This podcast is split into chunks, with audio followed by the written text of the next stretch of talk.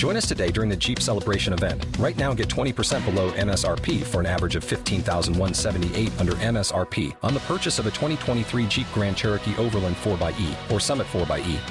Not compatible with lease offers or with any other consumer incentive offers. 15,178 average based on 20% below average MSRP from all 2023 Grand Cherokee Overland 4xE and Summit 4xE models in dealer stock. Residency restrictions apply. Take retail delivery from dealer stock by 4 1. Jeep is a registered trademark. Star Wars 7x7 episode 3230. Star Wars Visions Volume 2 is out, and before we dive into the shorts, we're going to talk about what they mean and how you can think about them in terms of the dreaded C word. Punch it!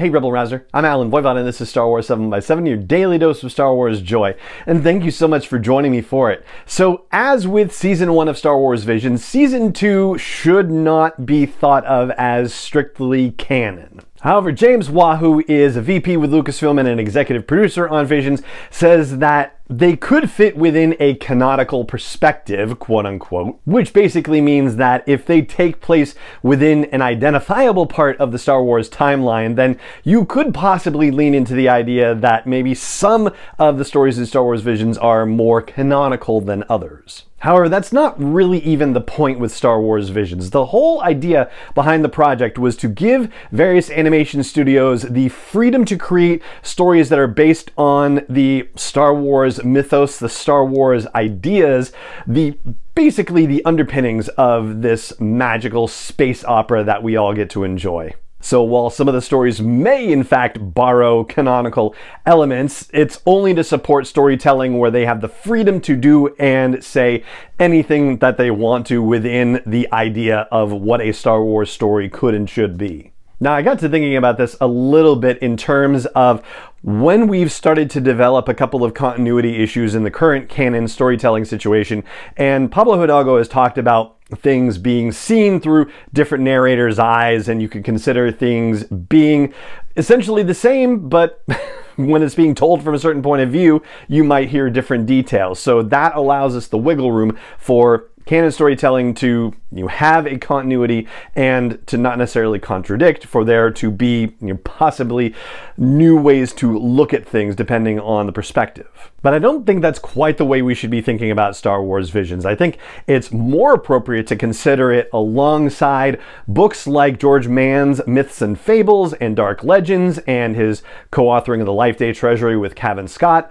or The Legends of Luke Skywalker by Ken Liu or even with a more direct connection, the novel Ronin by Emma Mieko Candon, which is a Star Wars Visions novel.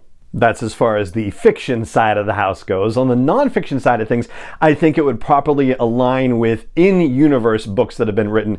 Most recently, for example, the High Republic Chronicles of the Jedi book, or the Traveler's Guide to Batuu, like those sorts of books. Or Scum and Villainy, or The Smuggler's Guide, like, uh, yeah, you get the idea. So there may be some truth to them after all, but really they're just there for us to enjoy some radically different perspectives on the idea of Star Wars. And I'm very much looking forward to going over all the new animated shorts with you. So we'll be doing that over the next few days. But for now, that is going to do it for this episode of the podcast. It just remains for me to say thank you so much for joining me for it as always. And may the force be with you wherever in the world you may be.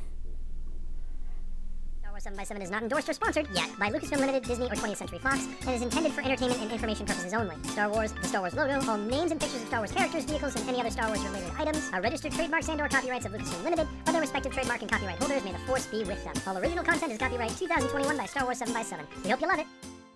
At the Home Depot, we're dedicated to helping you build the skills that get your home projects done right. That's why we offer free and interactive online DIY workshops. During the live streams, our knowledgeable associates help you tackle your DIY projects no matter your age or skill level. You can learn how to install new single pole switches, as well as standard duplex and GFCI outlets. Register for free at homedepot.com slash workshops. The Home Depot, how doers get more done.